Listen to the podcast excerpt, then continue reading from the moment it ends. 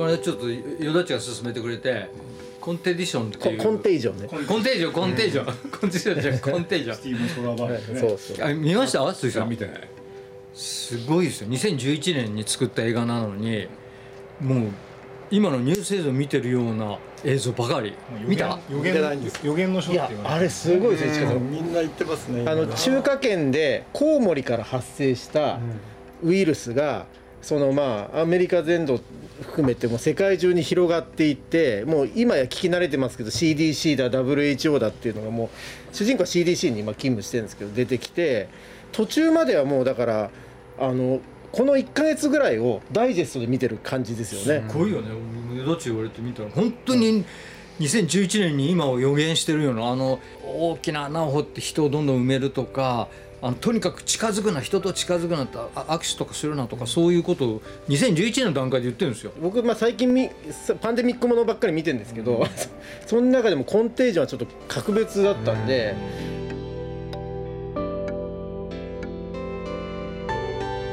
鈴木敏夫のジブリ汗まみれ。今週と来週2週にわたりコロナと映画というテーマでお送りします現在世界に蔓延するコロナウイルスの影響により多くの人々の生活が脅かされています。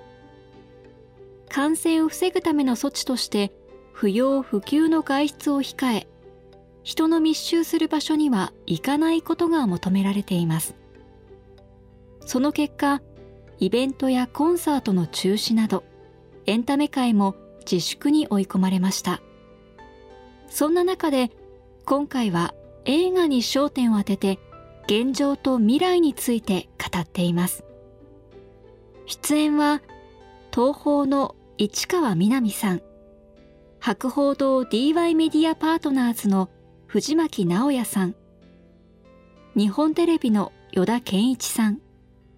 クラフターの石井智彦さん。そして鈴木さんです。まずはこんなお話から。いろんな映画大変大変なんでしょ？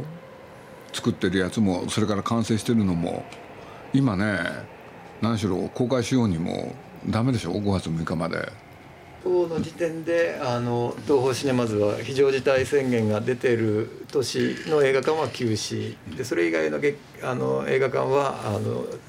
時間を短縮して営業はしてるんです。地方はやってんだ。やってるんです、うん。東京だけだよねまあ大都市ですね、まあ、大阪とか、ただ今さっき非常事態宣言の都市が増えたっていうのはそこで来た、全都市40都市そんなに？かってちょっと今来てましたよさっきあの土日の興行収入も見たことない数字がこう並んでる。ちょっとゾッとしますね。ゾッとするよねあれ。東宝シネマズ言うと70サイトあるうちの大体半分ぐらいに今はなってるけどさっきの時点で、まあ、さらに減ら明さない。日からか今週末かからガクッと減らさざるを得ない。40道府県追加。ですよね。ってことは7に足してるから全部ってことですよね。そうですね。新作はほとんど出てないです。出てないんだやっぱり。でミニシアター系の新作は多少公開が始まったものもありますけどただ東京なんかの多くのミニシアターはもう休みになっちゃったんでまあどうなんでしょうこれ映画館で日本の映画館でいうと、まあ、太平洋戦争の時にしても全部がなくなったってことは多分ないんで細々とはでもやってたと思うんで歴史上初めての事態が起こるのかもしれない。でハリウッドのニュースなんか見ててもこれは1918年ですか。だからスペイン風邪の時もハリウッドは撮影も止まるし映画館もできないし何ヶ月かもう全く機能不全になってたのにあの近いんだっていうニュースも出てましたけど。どのぐらい今のこのコロナ騒ぎが続くと、まあ、皆さんねいろんな温度差があるだろうけど石川みなみはどう思ってるんですか？というか、えー東宝さんは。いやこれもう皆さんと一緒で例えば3月6日の「ドラえもん」を公開延期しようって、えーあれが3月6日ですから2月の中下旬に決めた時は一回延期といって3月20日から27に、延期して上映できるっていうふうに思っていて多分さ東方の人たちだけが楽観的じゃなくてもう世の中全部の人がそういう印象でいたと思うんです。けどそうしたらもうとんでもないあのより事態は悪くなってるっていうことなんで何とも楽観視はできませんけどいやこれね別に実を言うと東宝さんだけじゃなくて皆さんにとっての問題でしょ？このコロナ騒ぎっていつまで続くんだろうって。でちなみにで言うとさそのさっきね南が言った、えー、1918年のスペイン風邪で収まるのに2年半？これ大事な情報でしょ今日来てよかったでしょ、う。2年半もかかったんですか？うん、でそういう中でさ今の状況を見ててねまあこれ見通そうと思ってもなかなかできないわけだけれど一体非常事態宣言はいいけれどこの状態が一体いつまで？で当面ね向こう3か月ぐらいのことを考えて、ね、保証しようだのいろんな話が出てるわけだけどさ。それで本当に終わるのって。今回新型コロナウイルスって言ってるじゃないですか。で僕全然知らなかったんです。コロナウイルスってずっとあってもともと風邪にかかってた人の何割かはコロナだったんですよね今までも。あそうなんだ。そうなんですって。なんで10人にまあ1人か2人か3人かちょっといろんな数字あるみたいですそのコロナ自体もともとあってそれの新型がこれであるっていうことでいくとその新しいまた新型が翌年とかに出る可能性もあって、要するにそれも言われてるよね、さらに強強力なやつ、はい。それが第2第3、うん、SARS も MERS もコロナの一種なんでしょあれも。みたいですけどちょっとね僕も医学的なことあんま詳しくないんで分かんないですけど。いやだってさこれが1年続くってことになったらそれこそねまあ我々は映画関係者ってことで言うと映画を作ってもっていうのかまあ作るの方も苦労してるみたいだけれど公開できないでしょ？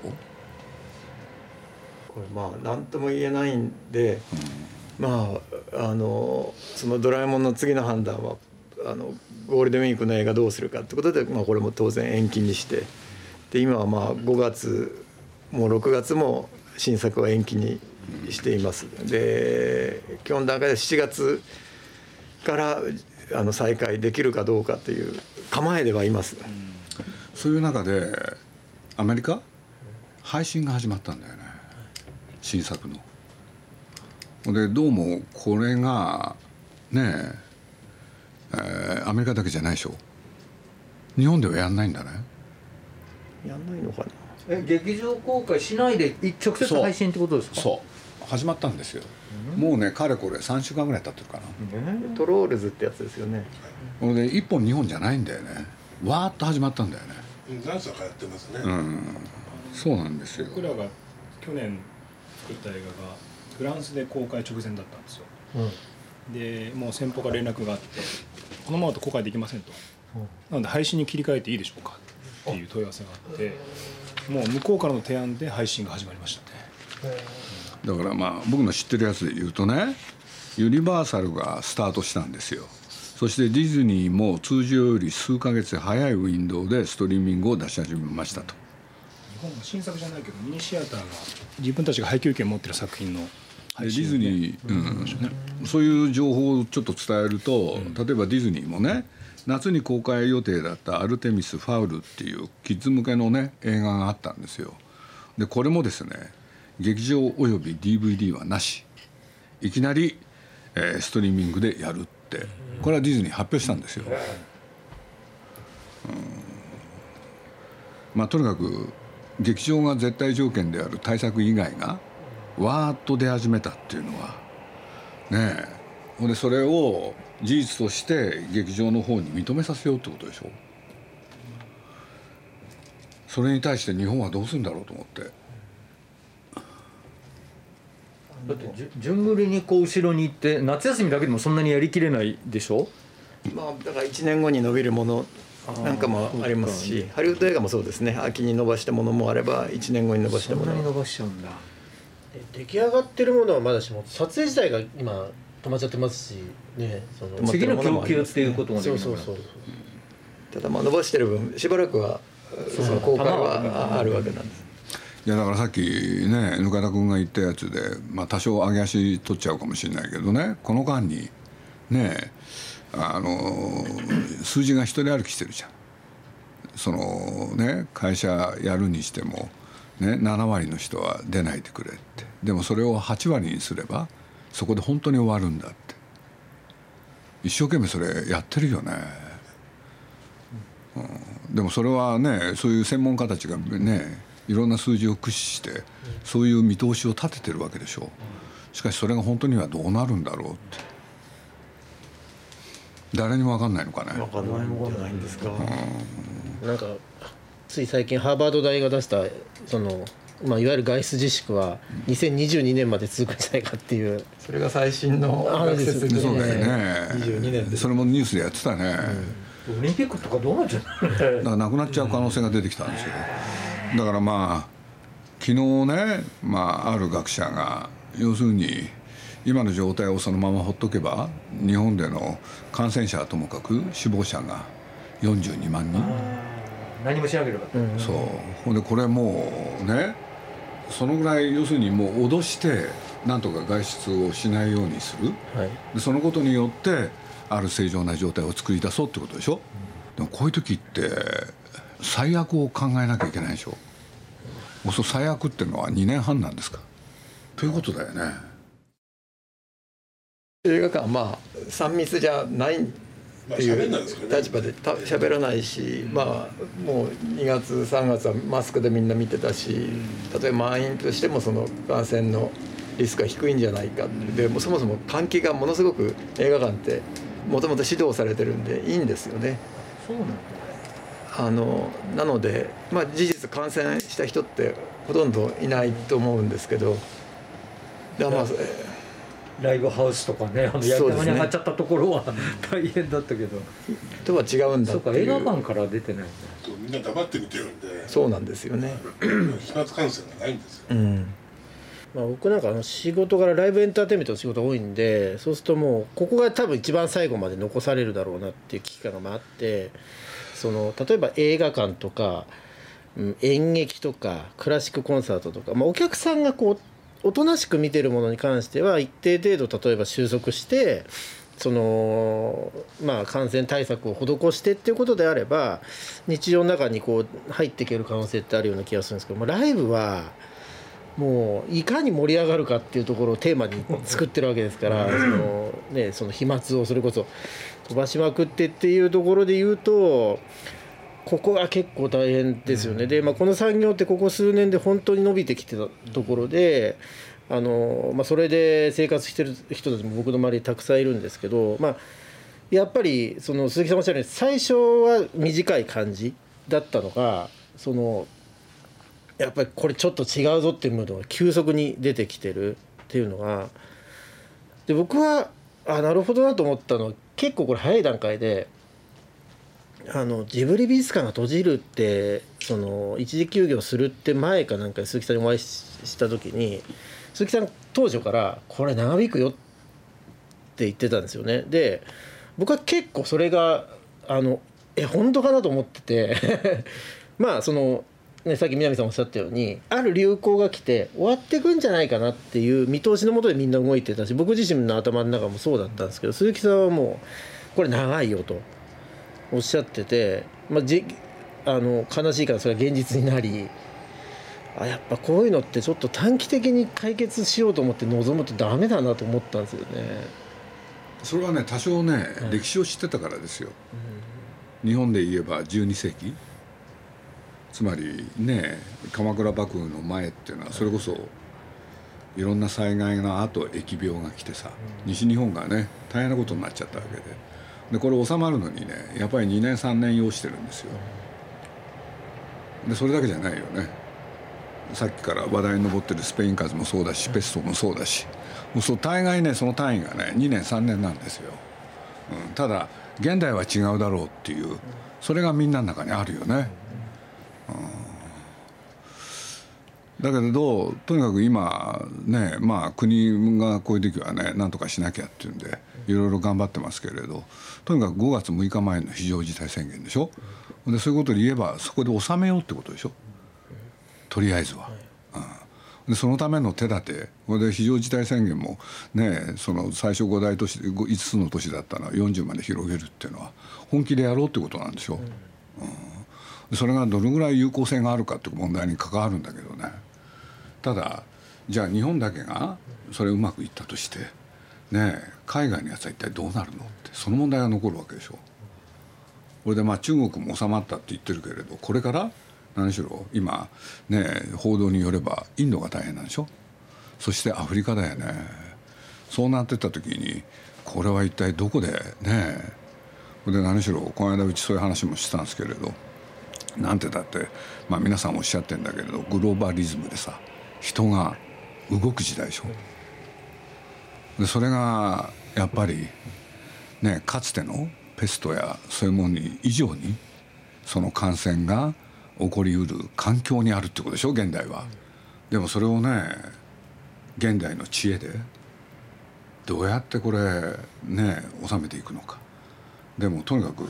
家にいようよっていう基本はこれしかないんだもんね。まあその配信の影響なんかもね今あの多分日本の配信もあのこの期間でやっぱり増えてるみたいですね。あの見る本数も増えてるしあのあの皆さん見てるようなんであのその人たちが、まあ、映画館行ってた人が家で見るようになるのか、まあ、それとも逆にあの普段映画作品を見なかったような人が家で見る楽しさを覚えて映画館が正常に戻った時に、まあ、行くような人をむしろ増やしてるのかそこは何とも言えないですけどね。やっぱり収まれば前のようにみんなが動く可能性がある。そこのとこ無視しては語れないよね。だから問題は何ていうのやっぱりどの辺で収まるのかって。これ一番難しい問題なんだけどさ結局はそういうことじゃん。でもともとさもうすでにネットが好きで外へ出ない？そして家で楽しむっていう人は一定数必ずいたわけだしさ。でしょ、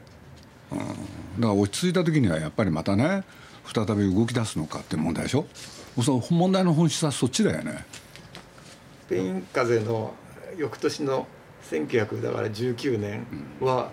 アメリカの映画史にとってはものすごくいい年になったそうなんです、うん、18年に抑えられてた人たちが一気にいったという記録があるみたいです、まあ、例えば日本もあの戦争が終わって戦後はまあそれは映画館はものすごく人が来ただろうしっていうような歴史的にはまあ楽観的な読みもできるのかもしれませんけどね。これは分かんないよね。これは分かんないですね。スペイン風邪の頃にはまだ配信はなかったもんね。うん、家で楽しめます。テレビテレビもこんな俺でもこのこもってる間に初めてアマゾンで物を買ったのね。でアマゾンプライムっていうのにも入って見るようになってアマゾンであのいやちょっと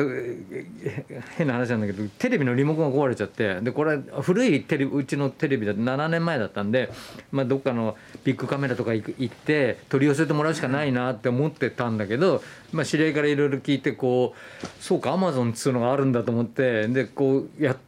買ってみたら翌日届いたわけその古いやつが。でなんじゃこらってすごいびっくりしてもうみんな「アマゾンすげえぞ」っつって「お前今頃何言ってんだ」って あのすごい言われてね。だけどまあ俺の年齢でもそういうあのアマゾンの便利さとかそのアマゾンであのヨダッチに言われてねそのあれを,、うん、を 見るのにあの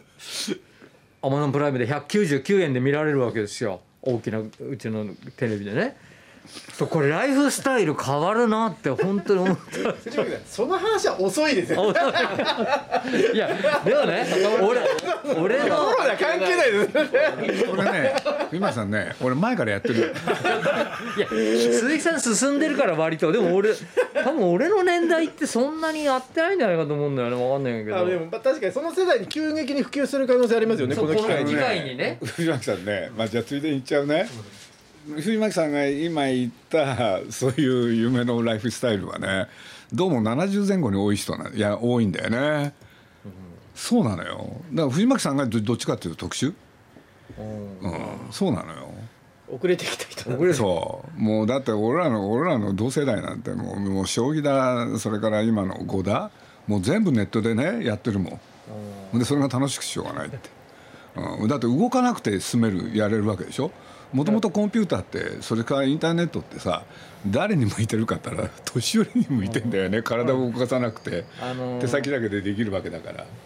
段階の世代はそういうはなんていうんですか？そういう人たちは早いもの好きっていうんですか？なんですか？そういう機械好きなんだよ。え？機械好き。そう機械も機械も好きだし。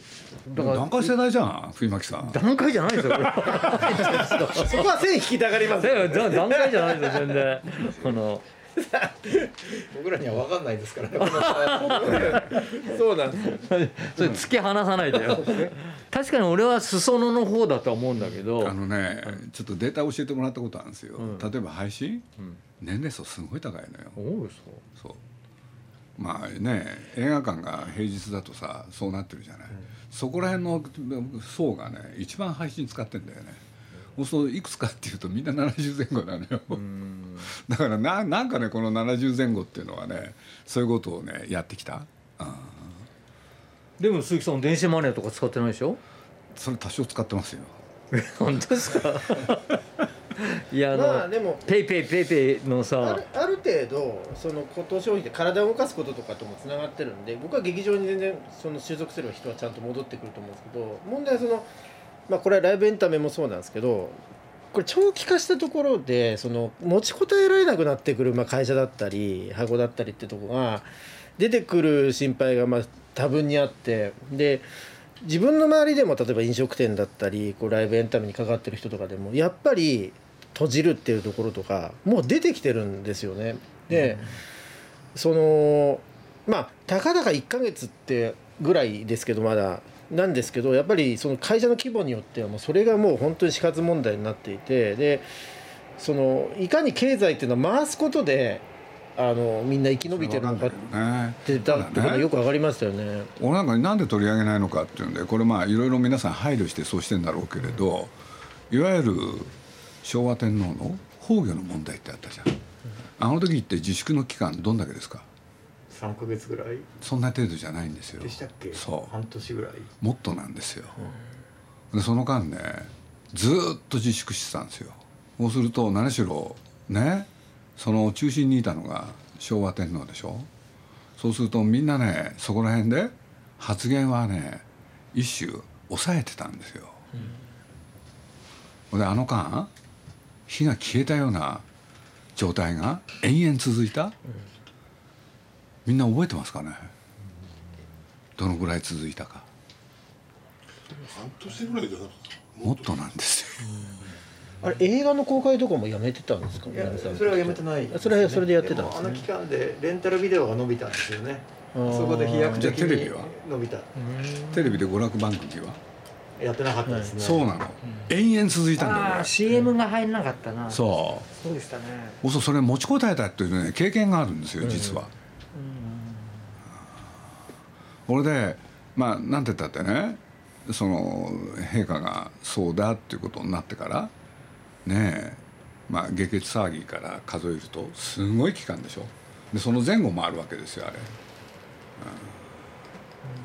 うん、そうやっぱりその時代によってねやっぱりある発言を抑えるとか自由に言っていいとかそういうことの影響って実はものすごく大きい。これもう一回調べなきゃいけないですけれど僕もこれ見てねネットで。びっくりしたんですよ。1年なんですよね。ここはちょっと確認しなきゃいけないですけれど。まあ、CM が不謹慎だとかそあのいろいろいろいろそう CM とか言われましたよね。ありましたよね。う。そうするとその間ねみんな我慢したんですよでもそれがね終わった後はね忘れたように元に戻ったんです。というのがエスカレートしたんですよ。で世の中ってのはそういうもんだなって。どっかで僕なんか思うんですけどね。僕がすごい心配なのはこれ今回のコロナがそれで終わったらまあじゃあ万々歳かっていうとまたまた新しいあのウイルスが来る可能性がそれは常にあるんでしょはい、そうすると今度社会の構造そのものを変えていかなきゃいけないのかなっていうことは考えないですか？こういうラライブ的なみんなが集まるのっていうのは何かあったら危ないぞっていうのは。僕人間ってそこまで勤勉じゃないと思ってるんですよ。つまりその大義名分で生きられないじゃないですか。まそのなんていうかこう本当はこうしたらいいよねっていうことよりもその自分が持っているこう本能的なものに人間って突き動かされていくはずなのでそうするとだからぬか田君が言ったやつで言うとねコロナと映画についてのお話いかがだったでしょうか？この続きはまた来週。お楽しみに。鈴木敏夫のジブリ汗まみれ。この番組はウォールト・ディズニー・ジャパンローソン日清製粉グループ au ブルボンの提供でお送りしました。